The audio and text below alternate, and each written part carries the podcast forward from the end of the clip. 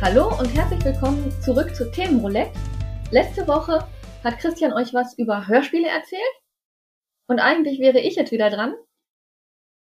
Aber ich habe kein Thema. Beziehungsweise ich habe ein Thema, aber ich bin nicht fertig geworden. Ich habe mir ein Thema vorgenommen. Ich habe auch viele, viele Stunden recherchiert, habe kurzfristig noch eine sechsstündige Doku bekommen und festgestellt, gestern Abend, meine Notizen haben mich mit mehr Fragen zurückgelassen, als dass sie Antworten gegeben haben. Jetzt habe ich noch ungefähr einen zehnstündigen Podcast und noch diverse andere Quellen, die ich weiter durcharbeiten muss. Mein Thema ist also gelinde gesagt nicht fertig. Aber Christian hat ein Thema für euch. Nachdem du beim letzten Thema gesagt hast, dein nächstes Thema wird einfacher, ne? Das war die Theorie. Also, oder naja, zumindest vom Inhalt her. Jetzt nicht vom Aufwand. Aber. Ich sagte, es wird leichter. Äh, ach ja, ich spoilere jetzt nicht. Ähm, aber es ist trotzdem nicht unernster, sagen wir mal so. Ja, also ein bisschen schon, aber trotzdem Definitiv. jetzt nicht so äh, totales Feelgood-Thema. Aber egal, will ich jetzt noch nicht zu viel zu ähm, erzählen. Vielleicht kommt es ja beim nächsten Mal. Vielleicht ist es ja irgendwann fertig. Ja. Nicht, dass das irgendwann verfällt. So ist das schon öfters vorgekommen. Nee, das wird noch.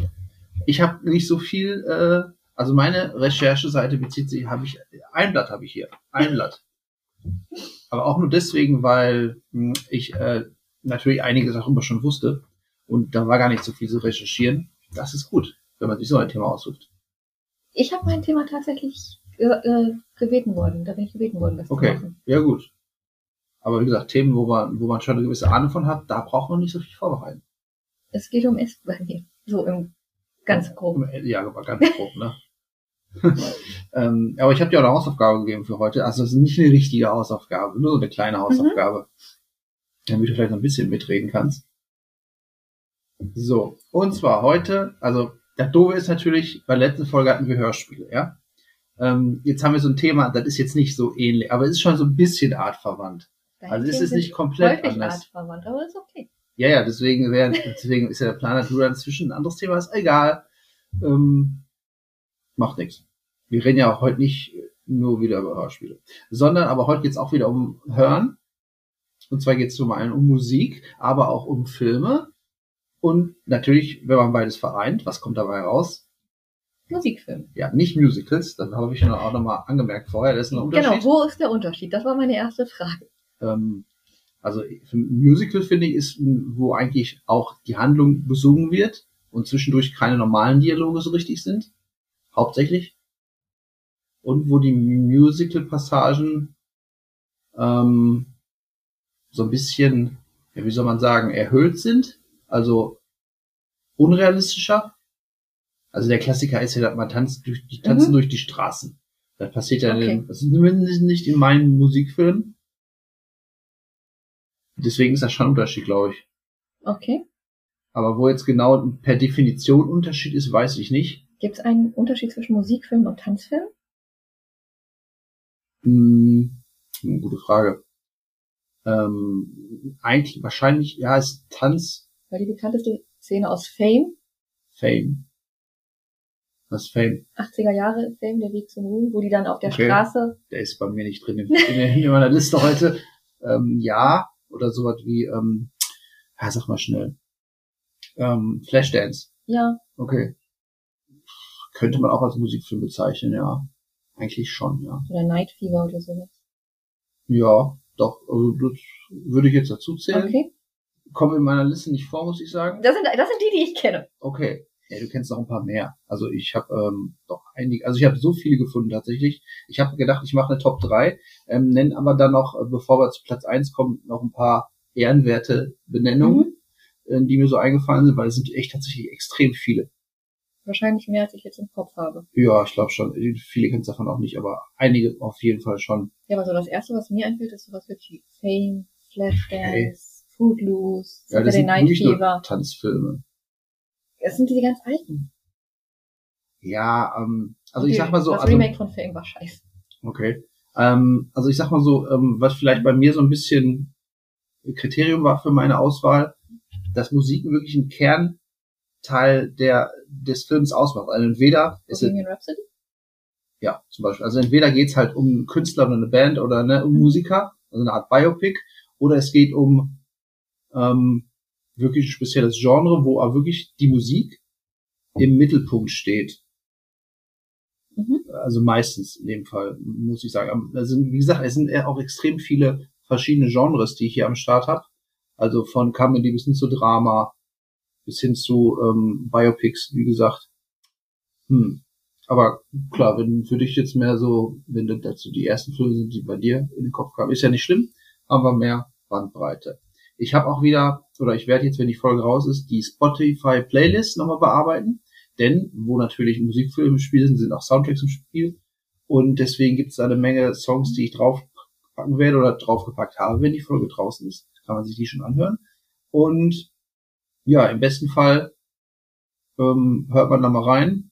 Vielleicht kennt man manche Sachen schon, wenn man die Filme kennt. Oder manche Sachen kennt man auch so, auch wenn man die Filme nicht kennt tatsächlich. Denke ich mal.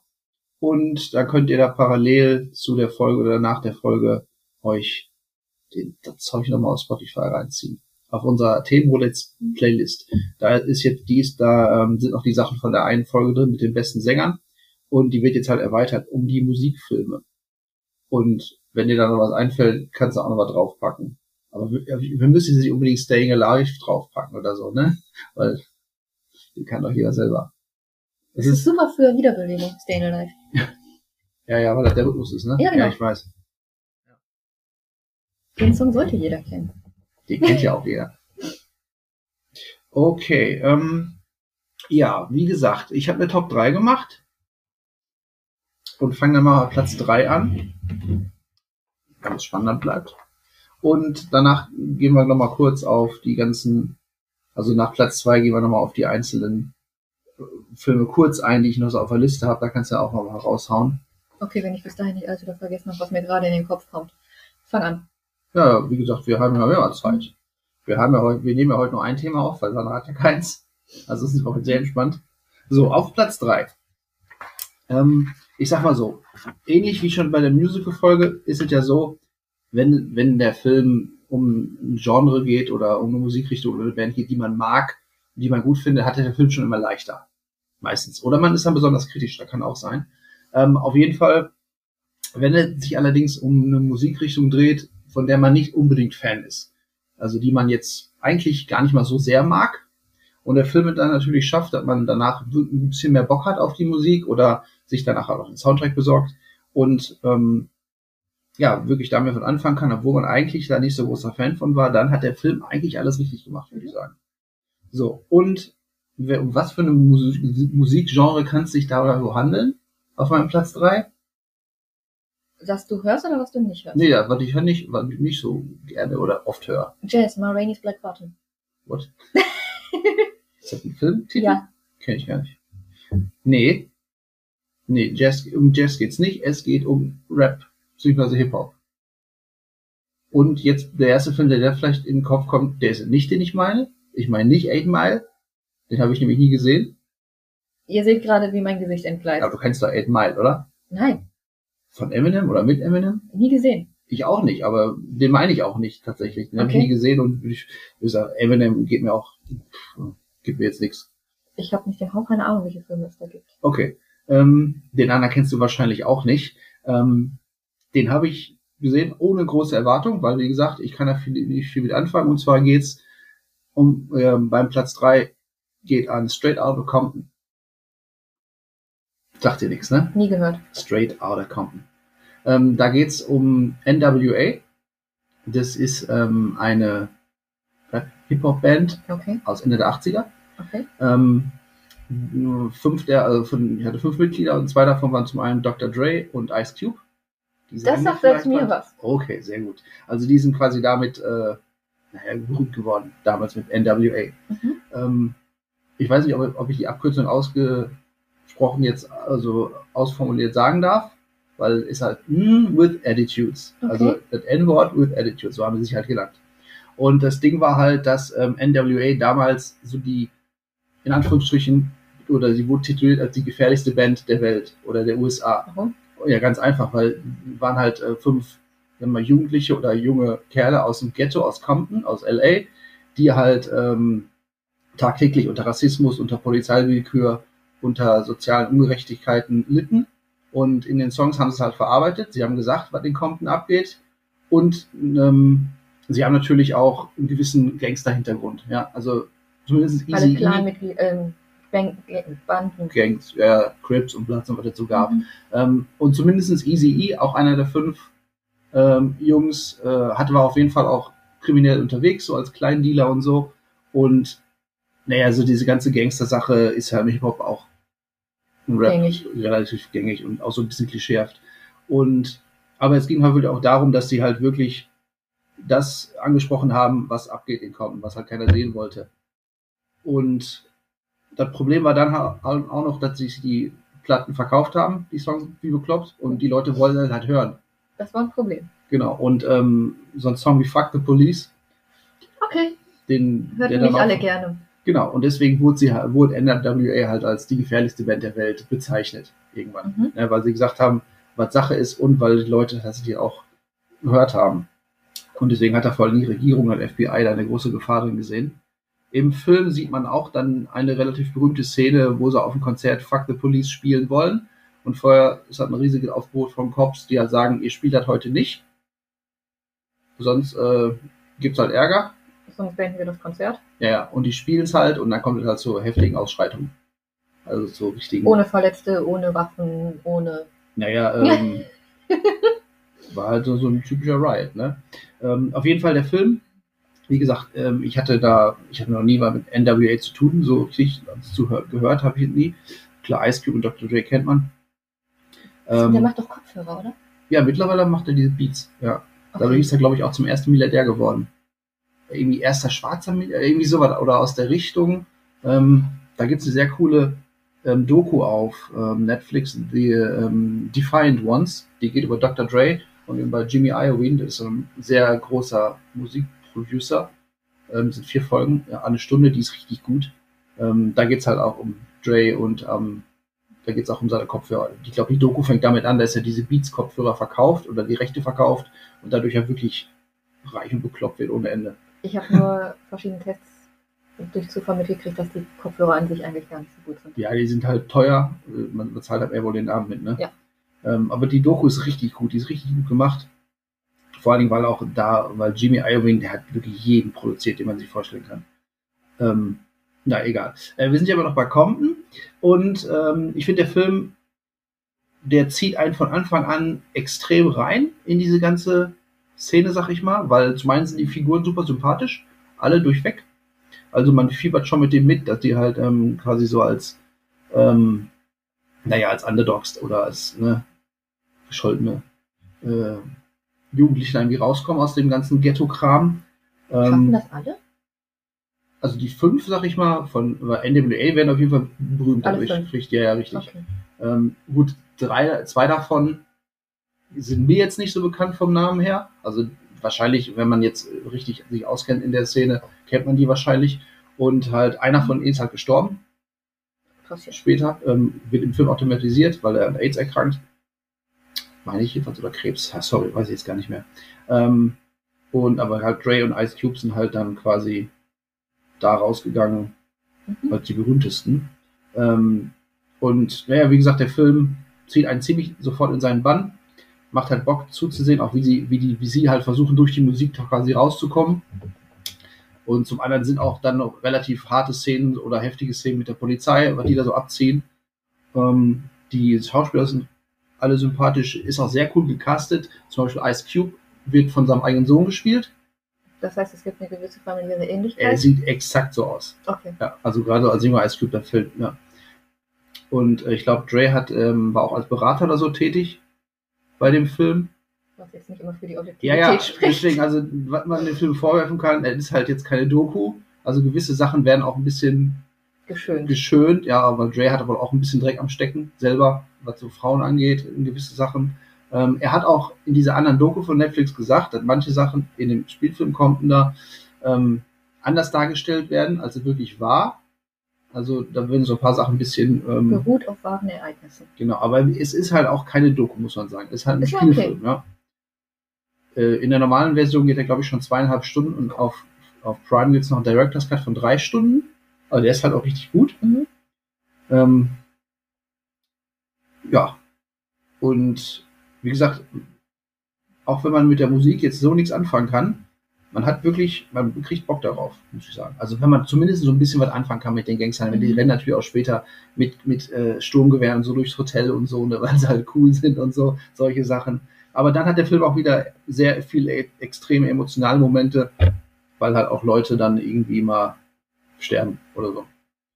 Und halt die ganze, diese ganze Anspannung von den, ähm, ähm, naja, rassistischen, problematischen äh, Sachen, die da vorkommen, werden dann auch thematisiert. Ich glaube auch, dass diese Sache mit Rodney King auch vorkommt. Ich weiß nicht, ich glaube, der Film geht auch bis in die Zeit, weil das ja auch damals noch ein, großes Ding war. Weißt du Bescheid, ne? Rodney King? Nein. Echt nicht? Da war doch, da, ich glaube, war da 93 oder so, da wurde doch ähm, Rodney King, war ein Schwarzer, der von der, von der Polizei irgendwie wurde der zusammengeschlagen oder äh, umgebracht und dann kam er zu diesen LA Riots Anfang der 90er, wo halt quasi ganz LA Ah, gebrannt okay. hat. Mhm. Was auch später für den O.J. Simpson-Prozess eine große Mhm. Auswirkung hatte, weswegen O.J. Simpson angeblich auch freigesprochen wurde. Weil er schwarz war. Ja, weil damit, Mhm. damit nicht schon wieder solche Riots auftreten. Ähm, okay, auf jeden Fall, da kommt auch in dem Film vor, ist also ein großes Thema. Äh, aber trotzdem, der Film ist äh, auch unterhaltsam, würde ich sagen. Mhm. Komplett unterhaltsam. Von 2015 ist er und ist auch optisch äh, super gemacht. Also allein am Anfang, will ich jetzt nicht erzählen. Kann man sich einfach mal auf Prime angucken. Also wenn man, wenn man die ersten Viertelstunde, wenn man da reinkommt, dann ist super. So geht der Film dann auch weiter merkt man ziemlich schnell, ob man mag oder nicht. Ja, genau. So viel zu Straight Outta Compton. Und natürlich packe ich Fuck the Police auf die Spotify Playlist. Das ist auch ein guter Song. Und wenn man mal angehalten wird von den Cops, kann man entweder den Song im Auto spielen oder Cop Killer von Body Count. Auch schön. Aber bei Cop Killer geht es ja um einen Cop, der halt Leute killt. Ich glaube, da ist tatsächlich Cop Killer geht um diese Rodney King Klamotte, Mhm. meine ich. Aber der, der Song ist auch ähm, Nicht so gern. Er ist indiziert bei uns. So, zumindest kriegt man nicht mehr auf der Platte. Okay, also, das war kaum. Damit habe ich quasi mein äh, Rap-Teil abgearbeitet. So, auf Platz zwei kommt dann wieder ein anderes Genre. Das hast du gerade schon mal erwähnt. Jazz. Genau. Und da könntest du vielleicht denken, um welchen Film es sich handelt. Keine Ahnung. Doch. Wie hieß der eine Film, den du gerade genannt hast? Ma Rainey's Black Bottom. Kenn ich gar nicht. Was ist das? Ähm, das geht um eine Sängerin in den, ich glaube, 1920er Jahren. Okay. Ma Rainey heißt sie. Mhm. War tatsächlich nicht schlecht. Die war damals auch sehr erfolgreich, aber halt auch sehr, also war schon eine Diva. Mhm. Das ist ein ziemlich neuer Film, ne? Ja. Den hatte ich gesehen. Ähm, Chadwick Boseman spielt, glaube ich. mit. Mhm. Der ist auch tatsächlich erfolgreich gewesen, glaube ich, bei diver- also diversen Nominierungen. Und also ich fand Hat ihn zwei nicht, Oscars gewonnen. ja, ne? Mhm. Aber ich fand ihn nicht schlecht. Auch wenn die Musik mich jetzt nicht wirklich Mhm. abgeholt hat, aber Ja, ist aber auch eine andere Art von Jazz als den, glaube ich, den ich hier auf dem Schirm habe. wahrscheinlich. Ich kenne mich mit Jazz auch nicht so hundertprozentig auf. Da gibt's wohl auch verschiedene Ausrichtungen noch natürlich. Mhm. Aber den Jazz, den ich hier meine, oder ich sag mal so, ich fange mal so an. Ähm, der Film ist eigentlich sehr hoch angesehen und auch ausgezeichnet. Den größten Kritikpunkt, den man dem Film halt macht, beziehungsweise den auch viele Musiker eben gemacht haben, ist, dass er Jazz als Musik oder die Musiker an sich, es wird nicht sehr positiv dargestellt. Also es, er zeigt nicht, dass man Spaß haben kann in der Musik, dass die Musiker Jazz machen, weil sie dies lieben, weil sie Spaß dran haben und dass Jazz machen auch Spaß macht. Der Film zeigt jetzt genau das Gegenteil, wie vernichtend und zerstörend überhaupt sein kann, so extrem Musik zu machen. Okay. Ähm, wie, wie hieß der? Mhm. Ray Charles? Nee. Nein. Ähm, ich komme nicht drauf. Whiplash. Ja, ja doch, den habe ich ge- gesehen. Sehr gut. Also Der Whiplash, ist gut. ja, natürlich sehr gut. Ich habe den jetzt, ähm, Vor allem der fliegende Stuhl. ja, Äh, ich habe ihn jetzt vor kurzem jetzt noch zum vierten Mal gesehen, glaube ich. Und jetzt kann ich mir, glaube ich, auch eine gute Meinung darüber machen. Weil Compton zum Beispiel habe ich erst dreimal gesehen. Mhm. Ähm, Whiplash, okay. Für alle, die ihn nicht kennen, er ist von 2014, von Damien Chazelle. Ähm, ist ein relativ kleiner Film gewesen damals eigentlich, also ist es kein großes Budget-Ding gewesen. Ich habe den in Osnabrück in einem Independent-Kino gesehen. Ja, zufällig. also ich, er hat zwar drei Oscars gewonnen, unter anderem für den besten Nebendarsteller, für J.K. Simmons. Ähm, aber ja, das ist so ein typischer Film, der jetzt ist, kein, ist ja kein Blockbuster, ne? Ähm, auf jeden Fall geht's halt darum, dass halt ähm, ein junger Drummer ist, ähm, von Miles Te- Miles Teller gespielt, der nennt sich Neiman. Der ist halt ein sehr talentierter Drummer, ist an so einer New Yorker ähm, Musikschule, einer relativ angesehenen, ähm, will halt da Karriere machen, sag ich mal, oder eine Ausbildung. Und dort ist halt dieser eine spezielle Lehrer. Der dem- für seine Ausbildungsmethoden bekannt und berüchtigt ist. Genau, also er ist gefürchtet, sag ich mal so, aber halt auch hoch angesehen, weil er halt selber sagt, er versucht halt das Beste aus den rauszuholen und versucht halt die nächsten, ähm, den, die nächste, das nächste große Talent zu finden und ähm, schreckt halt von nichts zurück, um dieses Talent dann auch ähm, überhaupt zu finden oder zu fördern in dem Sinne. Ich mal vor fliegenden Stühlen. Also die fliegende Schüler ist das, das wirklich das Ja, kleinste, das der so macht. Also ich sag mal so, Klar, wer Full Metal Jacket klar. kennt, ähm, den Ausbilder als, Genau, als, der, der als Ausbilder Lehrer. bei Full Metal Jacket, eigentlich ist ähm, Whiplash so ein bisschen Full Metal Jacket im Proberaum, kann man sagen. Wobei die Sprüche teilweise noch härter sind als bei Full Metal Jacket, muss ich sagen. Ähm, auf jeden Fall, ähm, hier der Lehrer Fletcher heißt er. Ähm, es wird halt so eine Art wirklich ein Psychoduell zwischen ihm und dem ähm, Drummer Neiman. Und das ist eigentlich auch der, Her der Kernpunkt des Films, also die Beziehung zwischen den beiden. Das, und es ist wirklich hart, muss man sagen. Also er, er macht ihn wirklich fertig und versucht alles aus ihm rauszuholen. Also ich sag mal, die blutenden Hände ist wirklich noch das geringste Problem, ähm, dass er sich da die Hände äh, wund trommelt sozusagen. Aber die psychische Ebene ist halt der große Sache, die große Sache. Und ich finde, teilweise ist der Film auf einer Spannungsebene schon als Thriller anzusehen. Also was da in, in, bei so einer Probe abgeht, an, an Spannung, so an Anspannung ist, ich finde es spannender oder atemberaubender als in manch anderen herkömmlichen Thriller, wo es irgendwie um Mord und so geht. Ne? Ähm, was auch wirklich äh, der Schauspielleistung von J.K. Simmons geschuldet ist, weil wenn der den Raum betritt, dann ist wirklich die Furcht in den Augen der Schüler, das ist schon ziemlich gut gemacht. Ja, vor allem halt wirklich dann auch am Ende, wenn es zu dem Konzert geht. Ja, ich, ich will gleich das Ende noch mal im Spoilerbereich besprechen sozusagen. Okay. Ähm, Also es ist eine Weile her, dass ich den gesehen habe. Ja.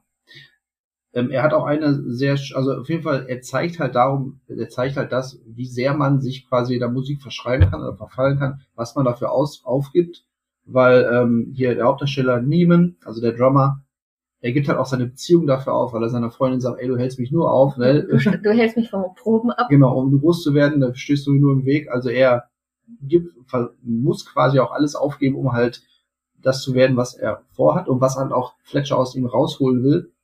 Und in einer Szene sitzt er halt mit seiner Family zusammen, mit seinem Onkel und seinen zwei Cousins oder Brüdern, weiß ich gar nicht genau. Und ähm, naja, der eine von den beiden ist halt Footballer und der andere ist irgendwie, ja, macht auch irgendwas, sag mal in Anführungsstrichen, seriöses. Und die und seine Tante und sein Onkel meinen, und du machst immer noch dieses mit dem Trommeln und so, ne? Mhm. Und die, ja, nehmen wir ein Beispiel an, einem, an, an unserem anderen Footballer und so, ne? Also für die ist halt Football der große Scheiß und das andere ist halt nur so ein Hobby, ne? So ein bisschen Trommeln, ne?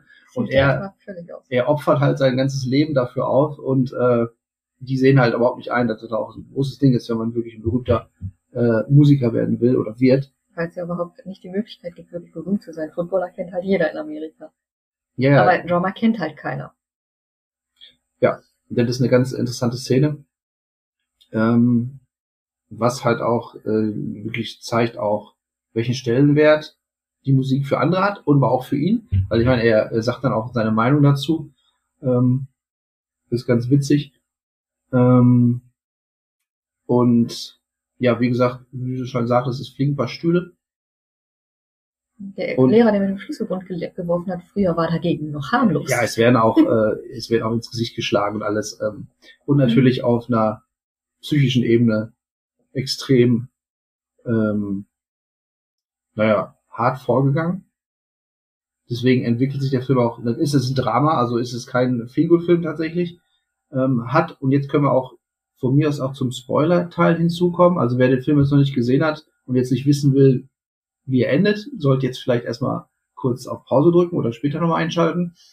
Alle, alle, die ihn gesehen haben oder die halt jetzt meinen, ja, ich gucke mir, ich gucke mir trotzdem an, auch wenn ich jetzt am Ende schon quasi weiß, können es trotzdem zuhören. Ähm, ich finde das Finale und auch das Ende ist eines der besten, die es in Filmen jemals gab, weil zum einen die letzten zehn Minuten kommen fast komplett ohne Dialog raus. Ja. Im Grunde ist eigentlich gar kein Dialog.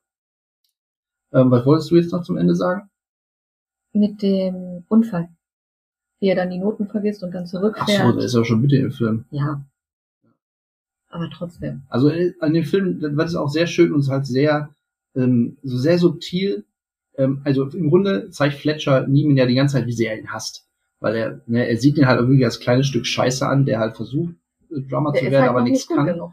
Genau, also er tritt sich halt immer weiter. Und du siehst ganz, an ganz paar Stellen im Film, wenn so ein klein bisschen Respekt durchscheint, ähm, wenn Fletcher halt merkt, so, oh, okay, der gibt sich wirklich Mühe, dann siehst du halt wirklich ganz fein nuanciert so, dass er Respekt für ihn empfindet oder ähm, entwickelt. Das ist echt spannend. Und gerade am Ende in der, in der finalen Szene, also allein das Finale an sich, da kommen noch ein paar Twists rein.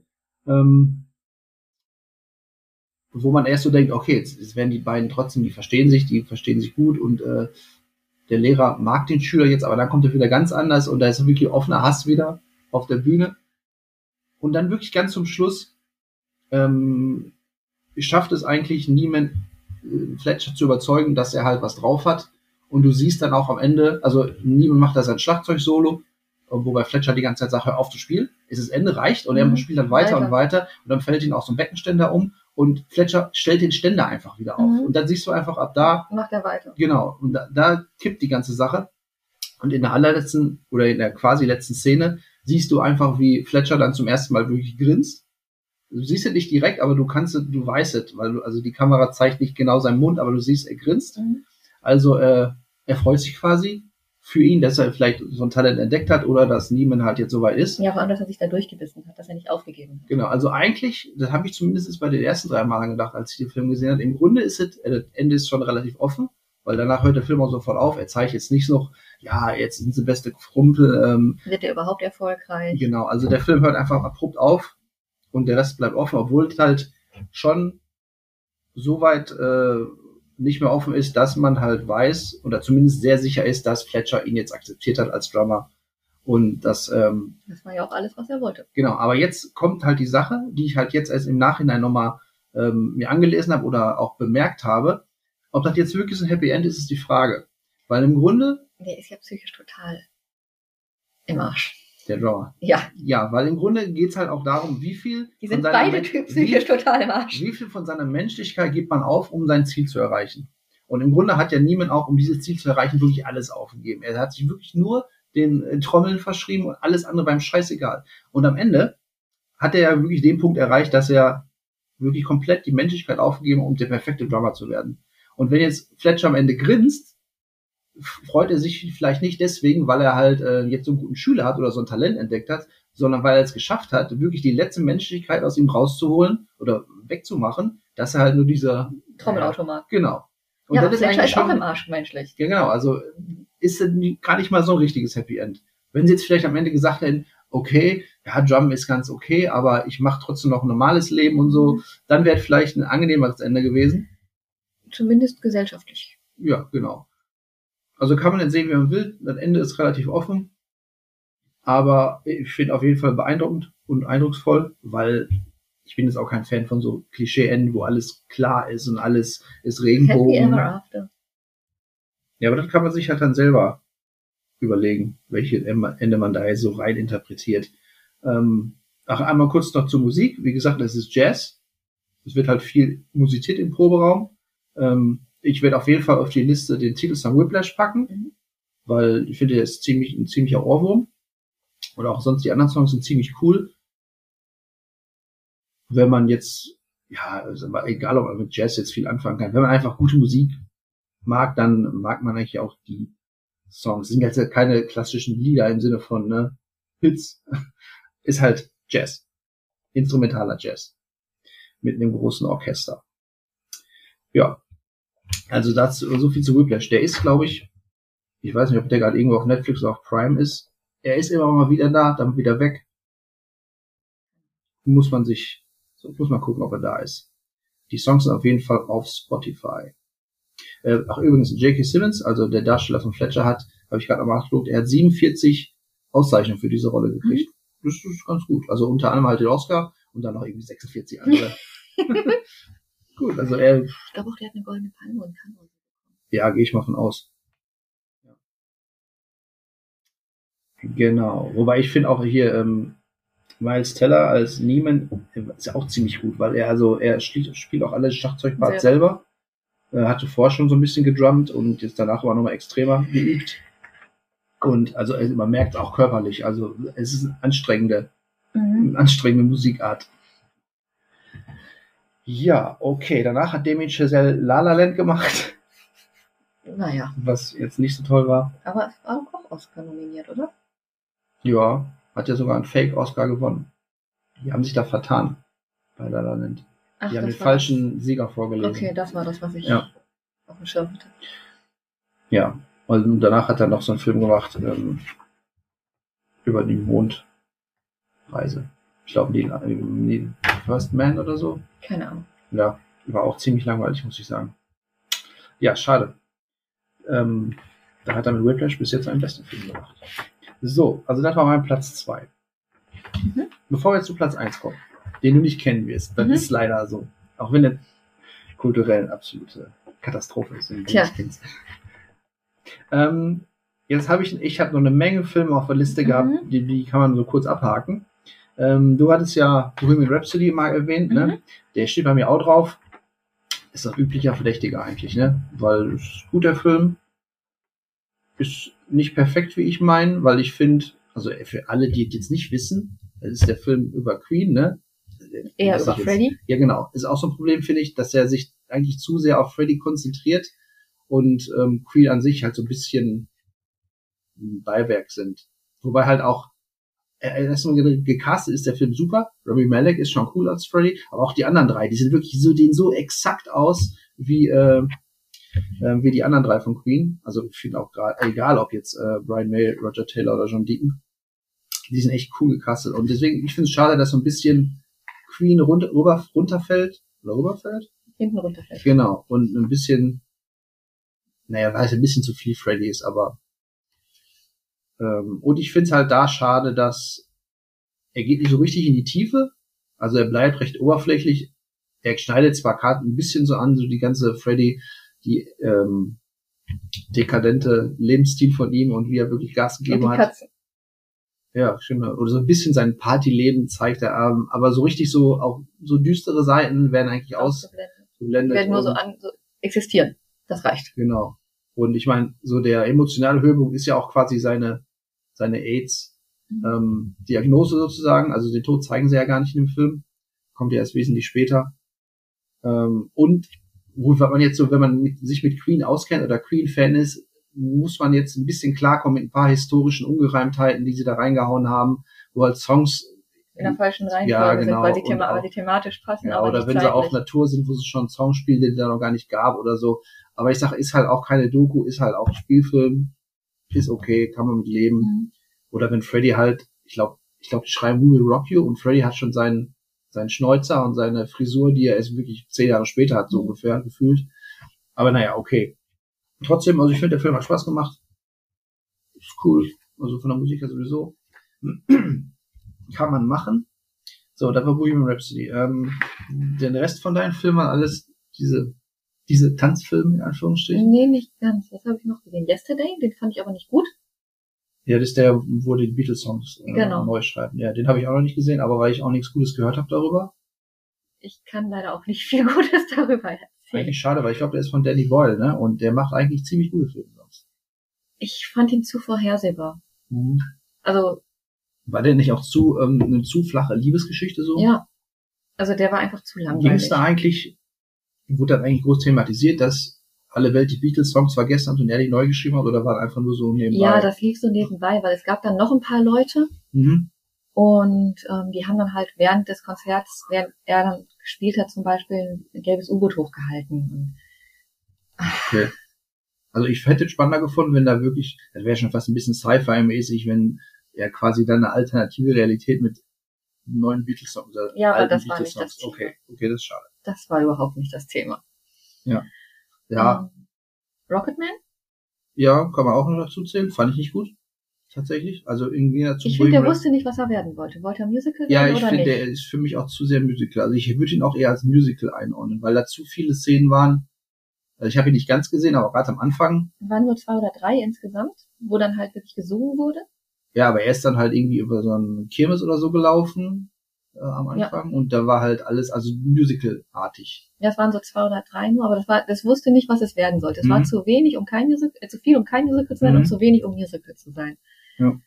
Ähm, den fand ich irgendwie so kein Fisch, kein Fleisch. Also Rocketman ist die die ähm, Elton John Genau. Biografie sozusagen. Ja, stimmt. Ich habe den so später ganz nochmal gesehen, da war es dann besser, weil ich zumindest wusste, was ich ab, Mhm. was kommt. Aber das war so, hm, Mhm. fand ich beim ersten Mal jetzt so gar nicht. Ist natürlich auch beim Musik, Mu Musikfilm, Musikfilm, ähm, auch vielleicht noch so eine Sache, wenn man den im Kino sieht mit Leuten, die Bock drauf haben, ist dann noch ein bisschen was anderes. Wobei ich muss sagen, ich habe Bohemian Rhapsody im Kino gesehen. Oh Gott, da waren so unheimlich peinliche Leute. Also neben mir saß so ein sehr viel älteres Ehepaar. Die waren wohl sehr, naja, so edel und betucht. Also die haben vorher irgendwie über Opern diskutiert und dann auch irgendwie zwischendurch immer äh, ja so komische Kommentare gemacht, so wie, ah, das hat Freddy jetzt aber sehr gut gelöst, diese Problematik und so. Oh. Also Hat er das? nicht sehr Rock'n'Roll, sagen wir mal so. Der letzte Film, den ich gesehen habe, war Metal Lord. Ja, den habe ich auch gesehen. Den, Fand ich jetzt auch relativ vorhersehbar. hm, ja, also ich fand Metal Lords, der ist auf Netflix gerade recht frisch rausgekommen, ist mal ganz nett, weil es gibt relativ wenig Filme über Metal, wo Metal im, im Mittelpunkt steht und Metal Lords geht's halt tatsächlich um Metal. Ja, aber von der Story halt auch. Ja, ich finde, er war so ein bisschen, er wusste nicht auch nicht so ganz tonal, ist es jetzt eine Komödie, ist es ein Drama? Ist auf jeden Fall Coming of Age, würde ich sagen. Ja. Ähm, das ist so, na, wusste nicht ganz, wo er hingeht. Ich meine, ich fand die Musik cool. Er hatte ein paar coole Cameos, muss man sagen. Also für alle, Danke, Rob die, Halford. ja, also ich fand, also eine Szene fand ich wirklich lustig, wo, ähm, wo da der Drummer die Bassistin reinholen wollte und der Sänger meint so, nee, das geht nicht. Das Das ist, ist viel schwul. zu schwul. Und dann zeigen Sie halt, dann zeigen sie die ganzen Cover von Manowar und dann natürlich Rob Halford, der auch Judas Priest. schwul ist. Das war wirklich gut. Ja, das war Zu witzig. schwul. Okay. Mhm. Ja, aber ich, davor wollte ich auch, ich wollte zumindest den, Die äh, Cellistin war sie ja, nicht keine Bassistin. Aber hat sie die Kontrabass gespielt? Nee, Nee, Cello. Cello. Cello, ja, stimmt. Aber sie sollte ursprünglich mal Bassistin werden. Äh, weil, sie weil sie aber Cello spielt, Ja. wollte, wollte er sie halt als Ja, ja. Cellistin reinholen. Und das wollte er ja nicht, weil Cello, eine Cellistin ist ja schwul. ja, ja, genau. Ja, und auch noch, weil sie Frau war, glaube ich. Ne? das. Ja. Aber. Mhm. Also, also, ja, der ist okay, aber ich, das ist auch das Problem. Ist halt Ja. Popcorn-Kino. Ja, bei Bohemian Rhapsody ist genauso Popcorn-Kino. Ja. Nur Der kann länger. ja auch gut sein. Ähm, aber ich, ja, Metal Lords, aber von der Musik her ist es jetzt ja nicht so totaler Mainstream, ne? Nein. Ich fand es auch ein bisschen komisch immer, dass ähm, er hat gesagt, er macht, er ist in einer Post-Death-Band. Er hat sich, glaube ich, selbst immer als Post-Death beschrieben. Post- Und sie haben nie irgendwelche Death-Metal-Bands, also so gut wie nie erwähnt in dem Film. Es war mal Thrash, aber egal, das ist jetzt ähm, für Leute, die sich damit näher auskennen. Aber ich habe den, den Titelsong Machinery of Torment, habe ich trotzdem Mhm. auf die Spotify-Liste gepackt. Der war ganz gut. Generell, der Soundtrack war schon cool. Ja, kann man nichts sagen. Ähm, aber wie gesagt, ich find's, ich fand's schwer, gute Metal-Filme zu finden. Also, da gibt's einfach nicht so viele, tatsächlich. Wie Es gibt noch so ein paar skandinavische. Ja, The Dirt, da kommen wir auch gleich später Mhm. zu.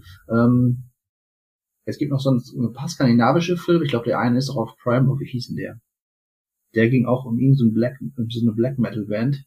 Aber der hatte genau das gleiche Problem wie Metal Lords. War weder Komödie noch irgendwie Drama, so ein Ah, komisch ich weiß, welchen du meinst, aber ich habe ihn nicht. Roadtrip. Nee, ist der Roadtrip? Keine Ahnung. Auch äh, irgendein skandinavischer Film. Der ging auch wirklich um eine Black Metal, eine Death Metal Band. Mhm.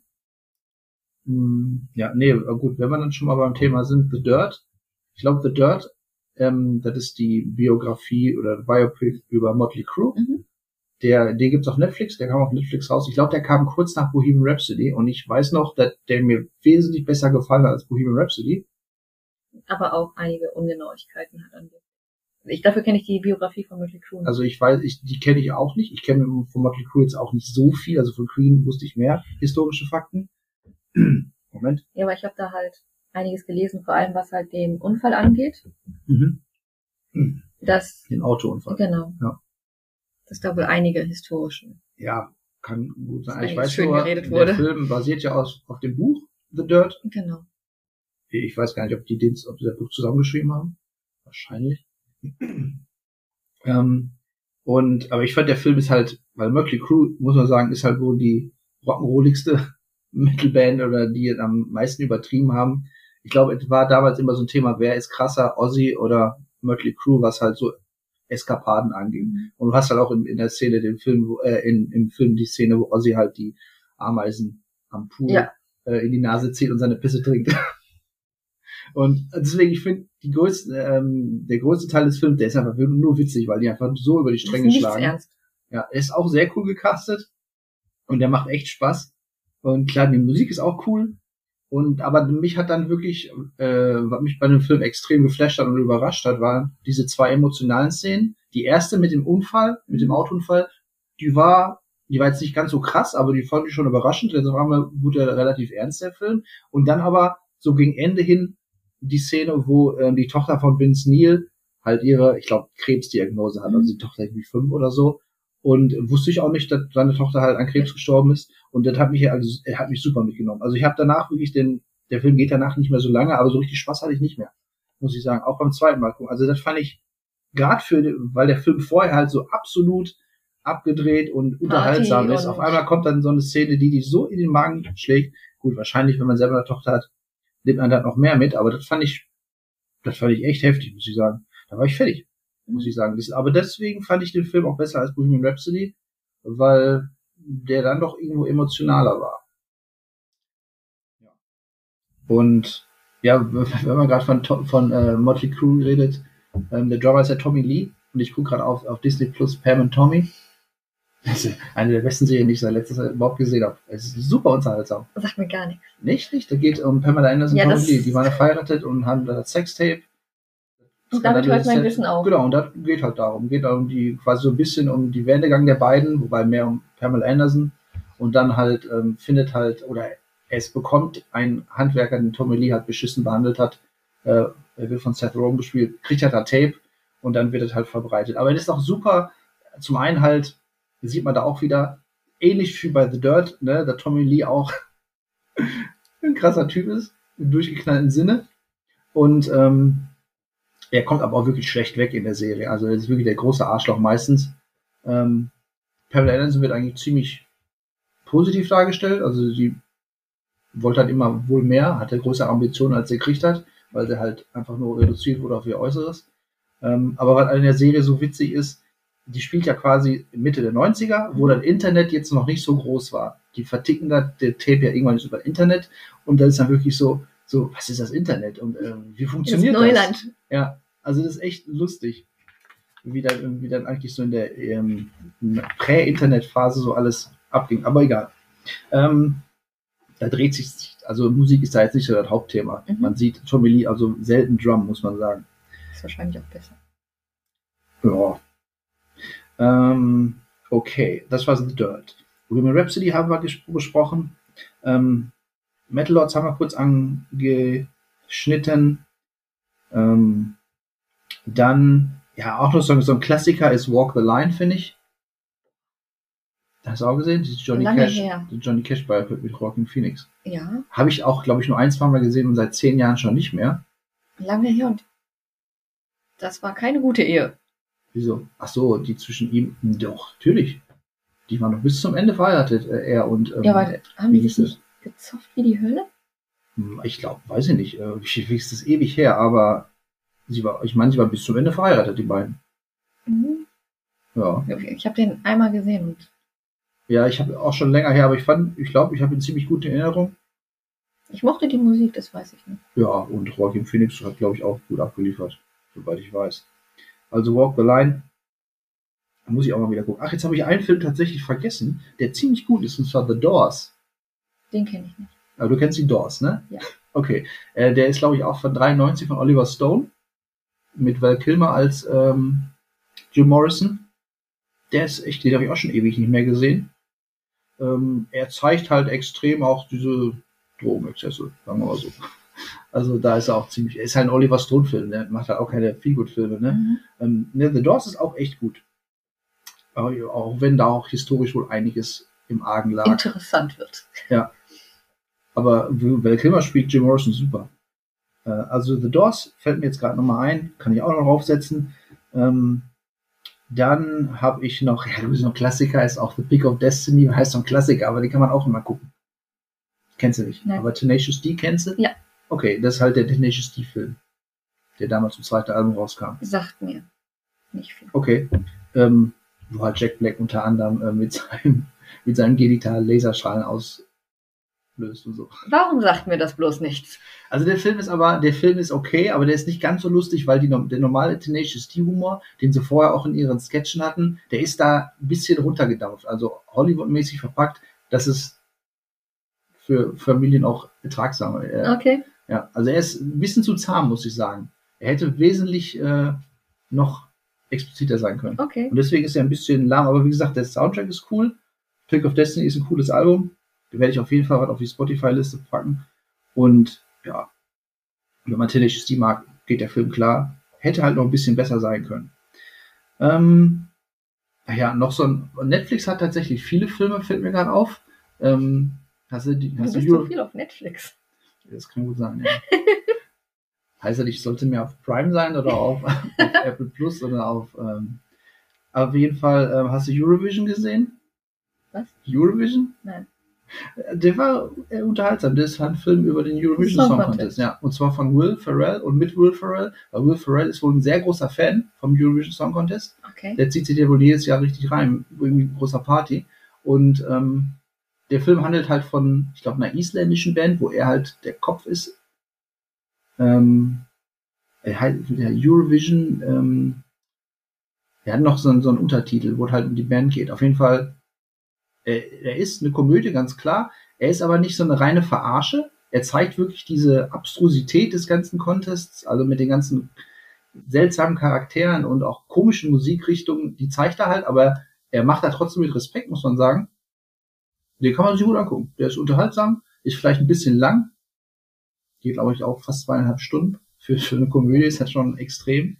Ähm, aber hat auch coole Songs. Allein Ja, ja, Ding Dong. Also, Oh, das habe ich, glaube ich, irgendwann Ja, mal ja, Ding gehört. Dong.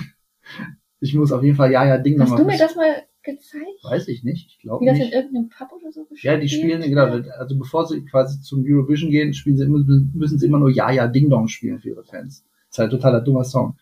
Hast du mir das mal vorgestellt? Ich glaube nicht. Ich weiß, ich wüsste ich Dann jetzt habe ich nicht. das von irgendwem anders schon mal. Aber allein schon wegen Ja, ja, Ding Dong lohnt sich der, lohnt sich der Film. Ist auf Netflix. Hat ja, haben ja die meisten, kann man sich angucken. Aber auch wenn man, wenn man jetzt wirklich ein Eurovision-Fan ist, ich weiß nicht, wie viele Leute Fans davon sind, macht der Spaß. Die holen da auch viele Gewinner von den vorherigen Jahren für so eine, für so einen Cameo-Auftritt da rein. Hat mir jetzt auch nicht so viel gegeben, aber ich mag Will Ferrell und äh, hat Bock gehabt auf den Film. Ähm, so, hatte ich noch? Ja, genau. Dann ähm, sind tatsächlich so viele, ne?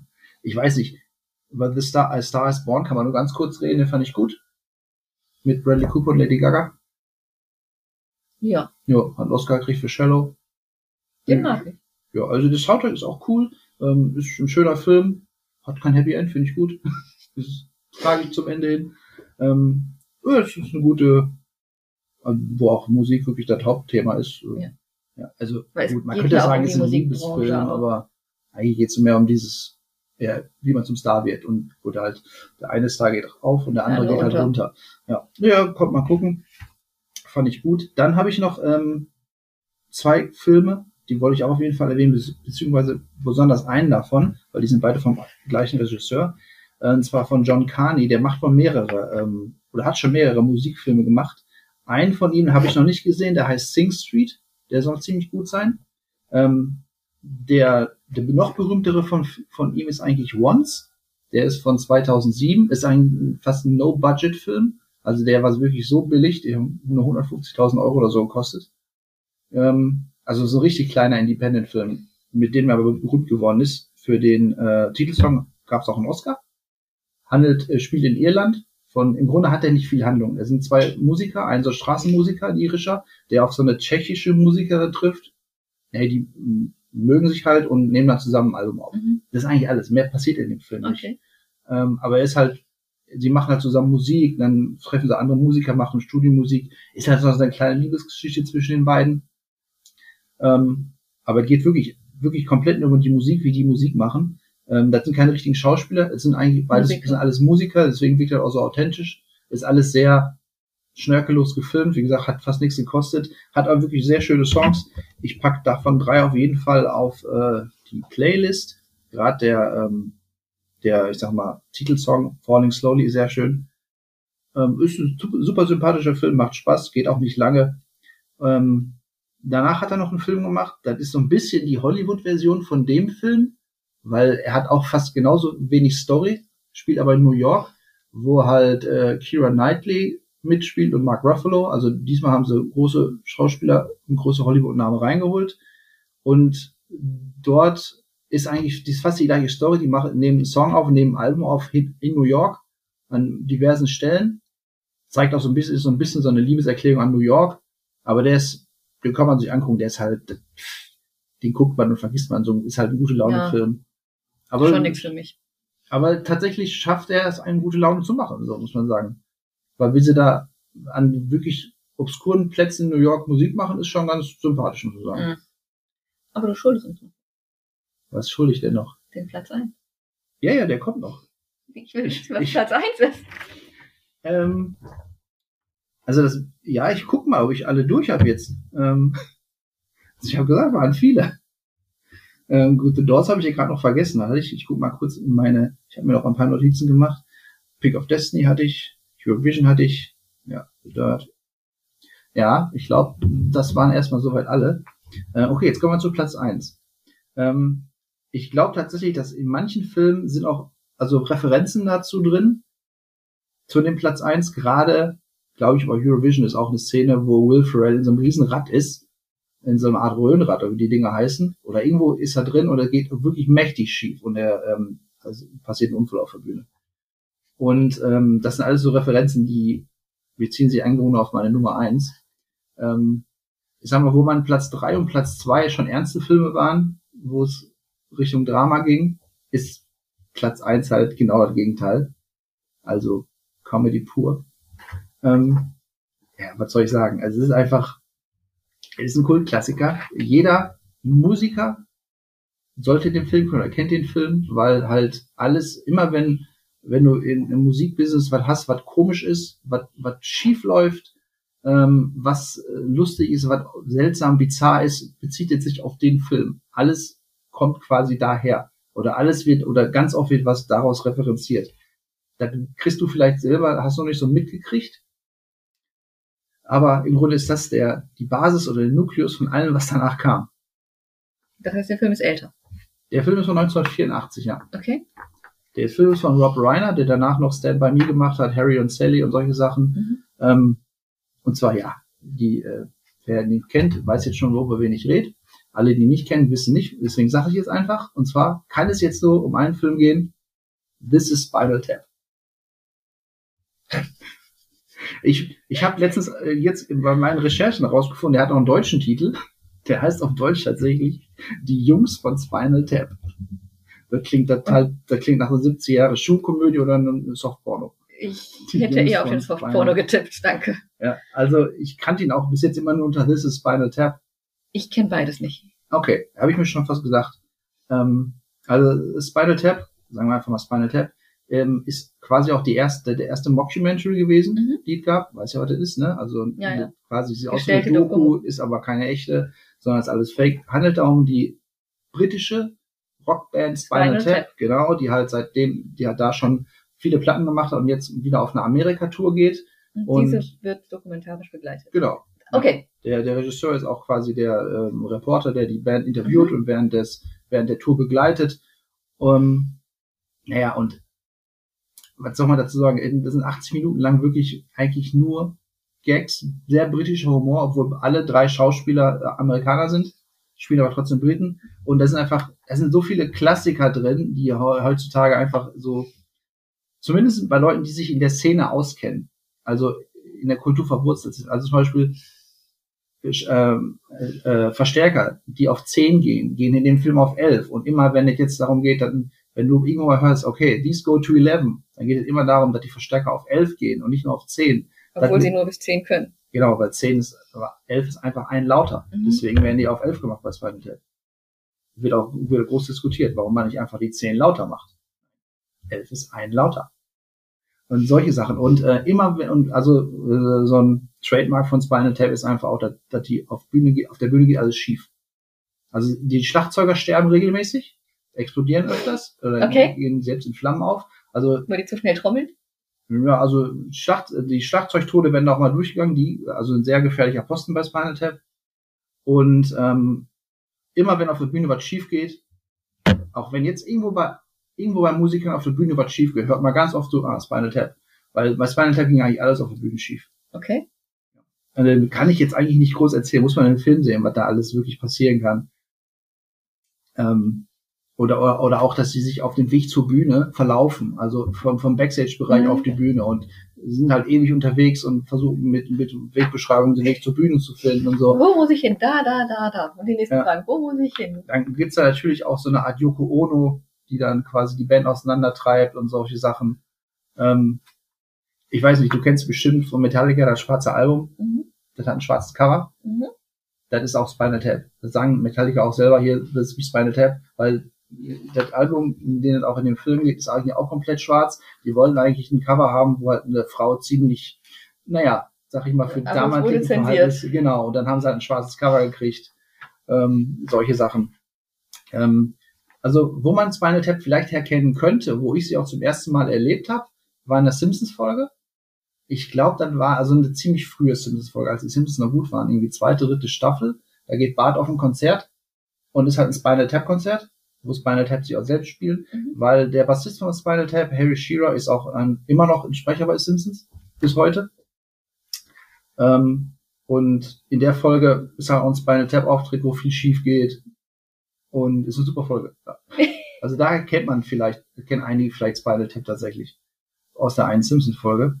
Ähm, ist eigentlich ist auch ganz cool, weil alle drei Schauspieler sind auch Musiker. Also ich glaube, die sind eigentlich sind alles Comedians gewesen oder sind immer noch leben auch noch alle, sind jetzt mittlerweile ein bisschen älter, ähm, sind aber auch alles Musiker gewesen, machen auch noch teilweise Musik. Also vor zwei Jahren kam nochmal ein Solo-Album vom Bassisten raus.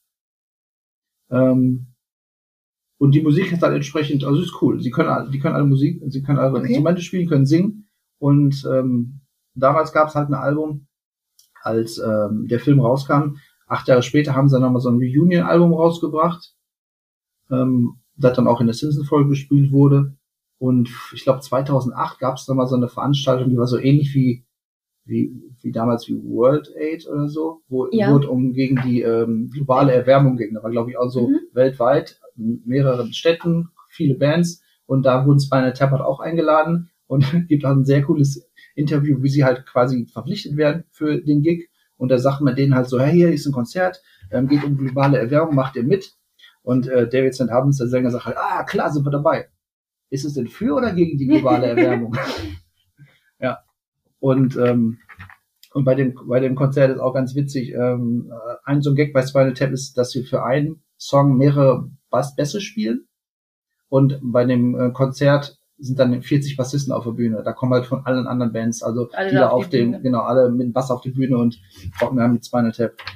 Genau. Stonehenge, also wenn man einmal Spinal Tap gesehen hat, kriegt man ein ganz anderes Bild von Stonehenge in England. Okay. Ja. Äh, einfach, äh, was soll ich sagen? Spinal Tap ist super. Ähm, muss man sich allerdings aber, sollte man sich auf Englisch angucken.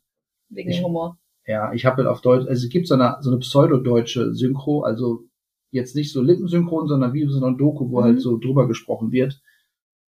Ja, aber ich glaube, wenn man Englisch mächtig ist, ähm, mit Untertiteln oder so, muss man sich auf jeden Fall auf Englisch reintun. Und da packe ich auf jeden Fall Stonehenge auf die Playlist und Tonight, I'm Gonna Rock You Tonight. Mhm. Vielleicht auch noch äh, Big Bottom. Ja, wo es um große Hintern geht. Echt?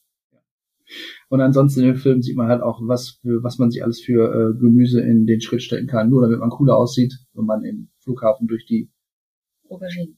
ja, oder irgendwie dicken Gurken, ja. Rettich. Ja, ja, das äh, kommt alles vor. So, genau, das war Spinal Tap. Ähm, hast du noch irgendwas zu sagen? Nein, ich bin gerade in der Gemüseabteilung gelandet. Mhm. Okay. Gut. Ja, dann sind wir soweit durch für heute. Ich werde jetzt mal die Spotify-Playlist befüllen. Und dann gibt's Essen. Klingt gut. Bei uns ist nämlich Street Food Market. Sehr gut. Ist da nicht auch Musik? Äh, Da wird Musik spielen, aber wir waren letztens in Landschaftspark. Im Street Food Market. Mhm. Vergiss die Musik einfach. Ja, ich erwarte da jetzt auch nicht irgendwie super geile Bands. Aber jetzt ist hier in der Innenstadt. Mhm. Das, das Essen war gut. Ich hatte letztens israelisch. Okay. War sehr lecker. Mhm. Mhm, klingt gut. Benny hatte Spanferkel, aber weniger begeistert. Toni hatte Indisch das erste Mal in seinem Leben und war begeistert. Aber Spanferkel klingt auch nicht so toll. Ja, Spanferkel an sich schon, aber dieses Spanferkel, also es war einfach. Da, da fällt mir ein, man könnte sogar ein Thema machen zu Filme mit Essen. Da würden mir spontan schon zwei gute Filme einfallen. Also zum Thema Essen Ja. Also bin ich die, dabei. die sich, die sich im Essen drehen. Wir haben uns letztens über Kochshows unterhalten, ne? Backshows, ja. Backshows, ja. Genau. Ja, das ist nochmal ein ganz anderes Thema. Aber Uh. mal gucken, wenn ich irgendwann mal kein Thema mehr habe, dann mache ich Filme über das Essen. Da Und bis dahin könnt ihr euch mal Kiss geguckt, total bescheuerter deutscher Titel. Der heißt, glaube ich, auf Englisch einfach nur Chef. Und Pick natürlich. Angucken. Also ich kenne wahrscheinlich wenig Filme über das Essen, aber ich kann über das Essen reden. Immer. Ja. Und das sind auch beides keine Krankenfilme. Also es gibt natürlich auch Filme über Kannibalisten oder irgendwelche Leute, die gemästet werden oder so. Die kenne ich, also Feed kenne ich tatsächlich. Okay, nee, die kenne ich nicht. Aber die beiden Filme, die ich meine, sind schon. Heißt der Feed? Kann gut sein, ja. Aber du weißt, welchen ich meine. Ja, ich, ich kann mich an so, ein, an, so ein, an so ein Cover oder an so ein Bild erinnern, mit so einem Schlauch. Den, also es gibt einen über, Und auf, hm, auf Disney Plus ist auch ein ganz netter äh, Kannibalistenfilm. Aber egal. ne? Also Oh. da kenne ich einen. Okay.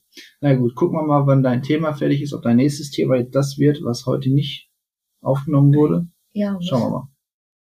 Okay. Ja, dann wünsche ich euch noch einen schönen Tag bis bald. und tschüss.